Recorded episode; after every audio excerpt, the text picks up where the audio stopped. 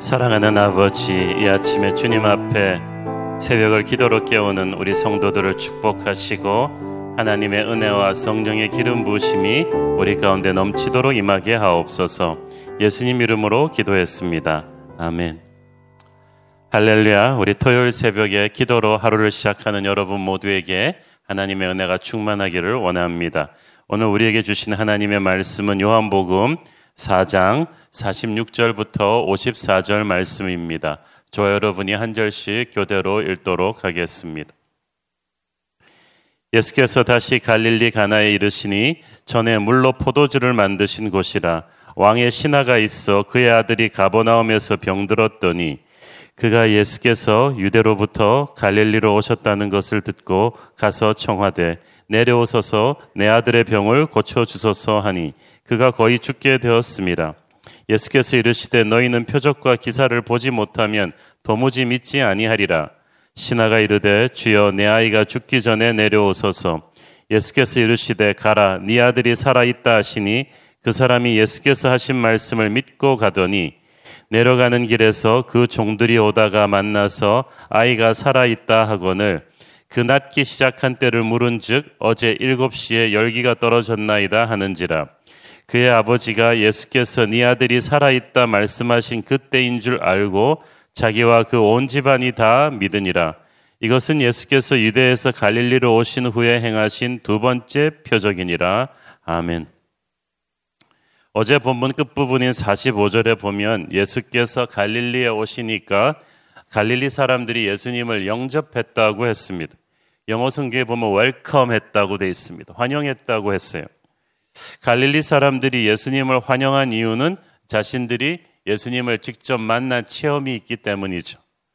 갈릴리 사람들은 명절 때 예루살렘에 올라갔다가 그곳에서 예수님이 말씀하시는 것을 보았고 그가 기적을 베푸시는 것을 보았습니다. 그들은 남의 말이나 글로 예수님을 만난 것이 아니라 자신들의 체험으로 직접 예수님을 만났습니다. 신앙생활은 소문을 듣고 남의 그 입을 빌어서 혹시나 또 글로 읽어서 아는 것이 아니라 체험으로 아는 것입니다. 내가 체험할 때 그것은 능력이 되죠. 예수께서 갈릴리에서도 특히 가나 지역에 오셨습니다. 46절에 보니까 이곳은 예수님이 전에 물로 포도주를 만드셨던 곳이다라고 돼 있어요. 요한은 왜 굳이 예수님의 첫 번째 기적, 물로 포도주를 만들었던 사건이 가나에서 일어났다는 사실을 굳이 언급하는 것입니까? 그것은 앞으로 일어날 또 기적에 대한 어떤 소망의 힌트를 주는 것입니다. 예수님이 오시는 곳은 우연이 없습니다. 예수님이 가나에 연거푸 두 번이나 오셨다. 이것은 우연이 아닙니다. 가나는 기적의 땅입니다. 저희들이 그 예루살렘 그 이스라엘 성지 순례를 가 보니까 이 가나 또 Capernaum 이런 곳에 가 보면은 다 그 Town of Miracles 기적의 타운이다. 예수님이 기적을 행하신 곳이다라는 사인들이 곳곳에 붙어 있습니다. 가나는 예수님의 축복이 일어나는 거룩한 그 지역입니다. 저는 여러분의 집이 기적의 가나 같은 땅이 되기를 바랍니다. 여러분의 사업터가 그렇게 되기를 바라고 무엇보다도 우리 새로운 교회가 가나 같은 땅이 되기를 바랍니다. 이렇게 와이파이가 잘 안 되다가 와이파이가 되는 구역에 가면은 이게 막 터지잖아요. 그 전화기나 모든 걸 막 다시 그 연결해서 쓸 수 있듯이 하나님의 기적이 흐르는 땅이 있어요. 여러분이 내 땅이 예수님이 계속해서 새로운 기적을 행하시는 그런 축복의 땅이 된다면 얼마나 좋겠습니까? 가나에서의 기적은 한 사람이 예수님을 황급히 찾아옴으로부터 시작됩니다. 46절을 보니까 그 사람은 가버나움에서 온 왕의 신하라고 했습니다. 그러니까 헤로드 왕 밑에 상당히 고위층의 인사였던 것 같습니다. 그는 가버나움에서 왔다고 했는데 가버나움에서 가나까지는 약 32km나 되는 꽤 먼 거리입니다. 말을 타고 가도 좋기 3시간은 걸리는 길입니다.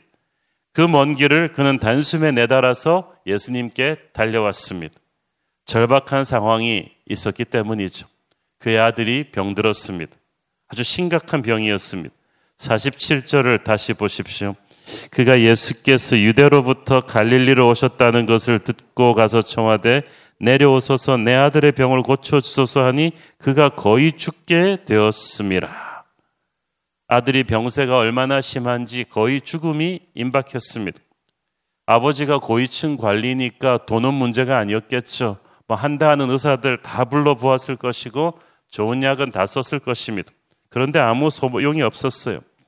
인간적인 수단과 방법이 전혀 먹히지 않으니까 이 고위층 관리도 절망했습니다.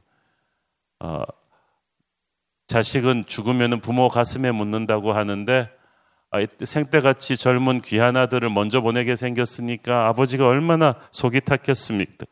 그래서 예수님의 소식을 듣자마자 자존심이고 뭐고 다 팽개치고 미친 듯이 예수님께 달려왔습니다. 47절에 보니까 가서 청했다고 되어 있는데 영어 성경에서는 he begged him 즉 간절히 빌었다는 뜻입니다. 믿음은 간절함으로 주님께 비는 것입니다. 오직 주님만이 나를 구원하실 수 있다는 믿음으로 예수님의 손을 붙잡는 것입니다. 교만한 자는 빌 수 없어요. 그러나 고난은 우리의 자존심을 깨뜨리죠. 체면을 이야기할 수 있고 자존심을 세울 수 있다는 건 아직 덜 급하다는 얘기고 진짜 급하면 자존심이 무너집니다. 특히 많은 고난 중에서도 자식 문제만큼 우리의 마음을 애달게 하는 것은 없는 것 같습니다. 아무리 강한 척 하는 사람도 병들어 죽어가는 자식 앞에서 울지 않을 수 있겠습니까? 부모는 자식, 자기 자신이 차라리 아팠으면 좋겠다고 생각합니다. 오래전에 그 미국 명문대에서 박사까지 받고 글로벌 기업의 간부로 취직한 아주 잘생기고 똑똑한 30대 아들을 둔 그 집사님이 있었습니다. 그 집사님도 참 굉장히 젠틀맨이셨습니다. 장로님이셨는데 어, 그 귀한 아들이 글로벌 기업의 간부가 된 이 귀한 아들이 결혼해서 어린 아이도 둘 두었습니다. 그런데 그 30대 초반에 전도 유망한 젊은이가 그만 뇌종양에 걸렸어. 온 공동체가 함께 붙어서 그렇게 간절히 기도했지만 몇 년 만에 세상을 떠났습니다. 그때 저는 그 몇 년 동안에 공동체 식구들이 얼마나 같이 눈물로 기도했던지 20년 전이지만 기억이 생생합니다. 이때까지 세상 부러운 줄 모르고 살아왔던 그 아버지의 얼굴이 병들어 죽어가는 아들 때문에 노랗게 타들어가던 기억이 납니다. 아마 오늘 본문에 나오는 왕의 신하가 그런 심정이었을 것입니다. 왕의 신하는 예수님을 자기 집으로 모셔가려고 했습니다. 아마 좋은 마차도 갖고 왔을지 모르겠습니다. 47절을 보십시오. 내려오소서 내 아들의 병을 고쳐주소서. 하니 그가 거의 죽게 되었습니다. 32km나 떨어진 곳으로 예수님이 지금 당장 와달라는 거예요. 계속되는 사역에 지치신 예수님에게 자기 아들만 위해서 그렇게 와달라는 것은 사실 상당히 무례한 요구죠. 그러나 얼마나 아들을 사랑했으면, 얼마나 사정이 애절했으면 그럴까 생각하니까 우리 인생에서 우리도 입장을 바꾸어 생각해 봐도 이 아버지의 이 심정을 이해할 수가 있습니다. 48절 읽습니다. 예수께서 이르시되 너희는 표적과 기사를 보지 못하면 도무지 믿지 아니하리라. 이것은 꼭 왕의 신하만을 듣고 꾸짖는 말씀이 아니십니다. 주님의 사역에 대한 당시 그 대중의 일반적인 반응을 두고 하신 한탄의 말씀입니다. 항상 이 기독교를 하나의 이벤트로 취급하는 사람들이 많거든요. 그들은 끊임없이 새로운 기적을 요구했습니다. 기적은 그들에게 하나의 구경거리였어요. 병자를 치유하는 사건 놀라운 기적이죠. 그렇지만 그 기적 보았다고 반드시 믿음이 생기는 것은 아니었습니다.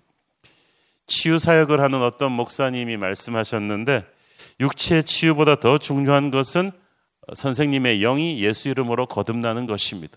그것이 진짜 기적입니다. 세상은 봐야만 믿겠다고 하는데 예수님은 믿으면 보일 것이라고 하셨습니다. 신하는 물러서지 않습니다. 포기하지 않습니다. 49절 주여 내 아이가 죽기 전에 내려오소서. 예수님은 이 포기하지 않는 믿음에 감동받으셨습니다. 50절 우리 함께 읽습니다. 예수께서 이르시되 가라 네 아들이 살아 있다 하시니 그 사람이 예수께서 하신 말씀을 믿고 가더니 이 말씀은 굉장히 중요한 말씀이에요.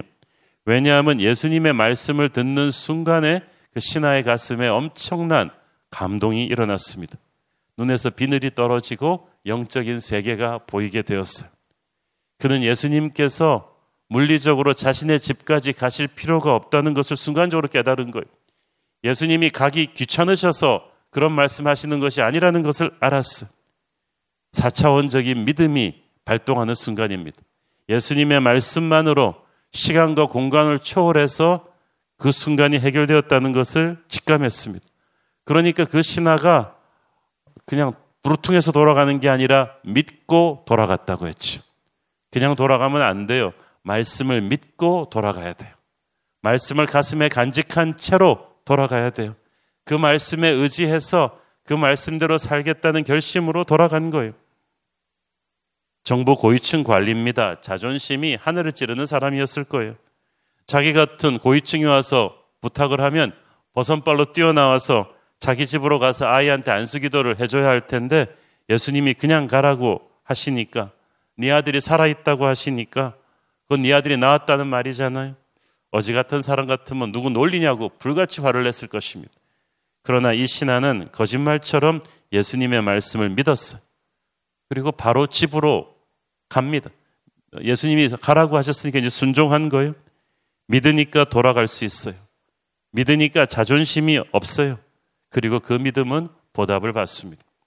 왕의 신하는 집으로 돌아가는 길에 자기를 찾으러 집으로부터 달려오는 종들을 만납니다. 종들은 너무나 기쁜 뉴스를 주인에게 전해 주었습니다. 아이가 살았어요. 그 순간 아버지가 본능적으로 애가 어떤가 묻는 게 아니라 무엇을 물었습니까? 52절 그 낳기 시작한 때를 물은 즉몇 시에 낳았느냐? 왜냐하면 생각하는 게 있었거든요. 어제 7시에 열기가 떨어졌나이다 하느니. 어제 7시. 유대인 시계로 오후 1시입니다. 왕의 신하가 그때 무릎을 쳤습니다. 53절 그의 아버지가 예수께서 네 아들이 살아있다 말씀하신 그때인 줄 알고 자기와 그 온 집안이 다 믿으니라. 7시라는 말을 딱 듣는 순간 세상 그 누구도 몰라도 그 신하만은 그것이 무엇을 의미하는지 알았어요. 그 시간은 예수님께서 네 아들이 나을 것이라고 선포하신 시간이고 그 선포를 자기가 믿은 시간이에요. 그리고 그 시간이 기적이 일어난 거예요. 여러분, 믿음의 시간과 기적의 시간이 같이 갑니다. 그게 실제 사람들에게 확인되기까지는 시간이 걸릴지 몰라도 내가 믿는 그 순간이 기적이 시작되고 있다는 것을 여러분 믿으시기를 바랍니다. 믿음의 시간이 기적의 시간이다. 그는 집으로 돌아와서 온 가족에게 이 일을 간증했을 것입니다. 아들의 병이 중요해서 사경을 헤매다가 갑자기 나은 것을 그냥 기뻐서 좋아하고만 있던 가족들은 이 기적의 근원이 예수님의 은혜였음을 알게 되자 모두 그 집안이 예수 앞에 무릎 꿇게 되었어요. 왕의 신하는 위기의 믿음을 가지고 왔죠. 부러울 거 없는 자신의 아들이 죽을 병에 걸리니까 예수 아니면 안 된다는 절박한 위기의 믿음을 가지고 나왔습니다. 그리고 그 위기의 믿음은 예수님의 말씀이 떨어지자 그 말씀을 붙잡는 기적의 믿음이 되었어. 저는 우리의 위기의 믿음이 기적의 믿음으로 가기를 바랍니다. 우리의 믿음의 시간이 바로 기적의 시간이 될 것을 믿습니다. 우리가 살아갈 때 우리가 해결할 수 있는 문제보다 해결할 수 없는 문제가 더 많습니다. 그럴 때 맥이 빠지죠. 힘이 빠집니다. 근데 우리의 힘이 빠져야 하나님의 능력이 살아 역사하기 시작합니다. 우리의 매너리즘에 빠진 메마른 신앙생활이 불같은 위기를 통해서 뜨겁고 살아있는 신앙으로 변하는 그 순간 터닝 포인트죠. 인생의 터닝 포인트가 되는 그런 결정적인 순간이 오늘 일어났어요. 예수님은 우리의 절망도 축복으로 바꾸실 수 있으십니다. 그 예수님을 오늘 저와 여러분은 결사적으로 붙들고 그에게 기도하기를 바랍니다. 그가 우리를 살려주실 것입니다. 기도하겠습니다. 주님 은혜를 감사합니다. 주님의 은혜로 우리는 절박한 위기의 순간도 기적의 시간으로 바꿀 수 있음을 믿습니다. 주님, 은혜를 주옵소서. 예수님 이름으로 기도했습니다.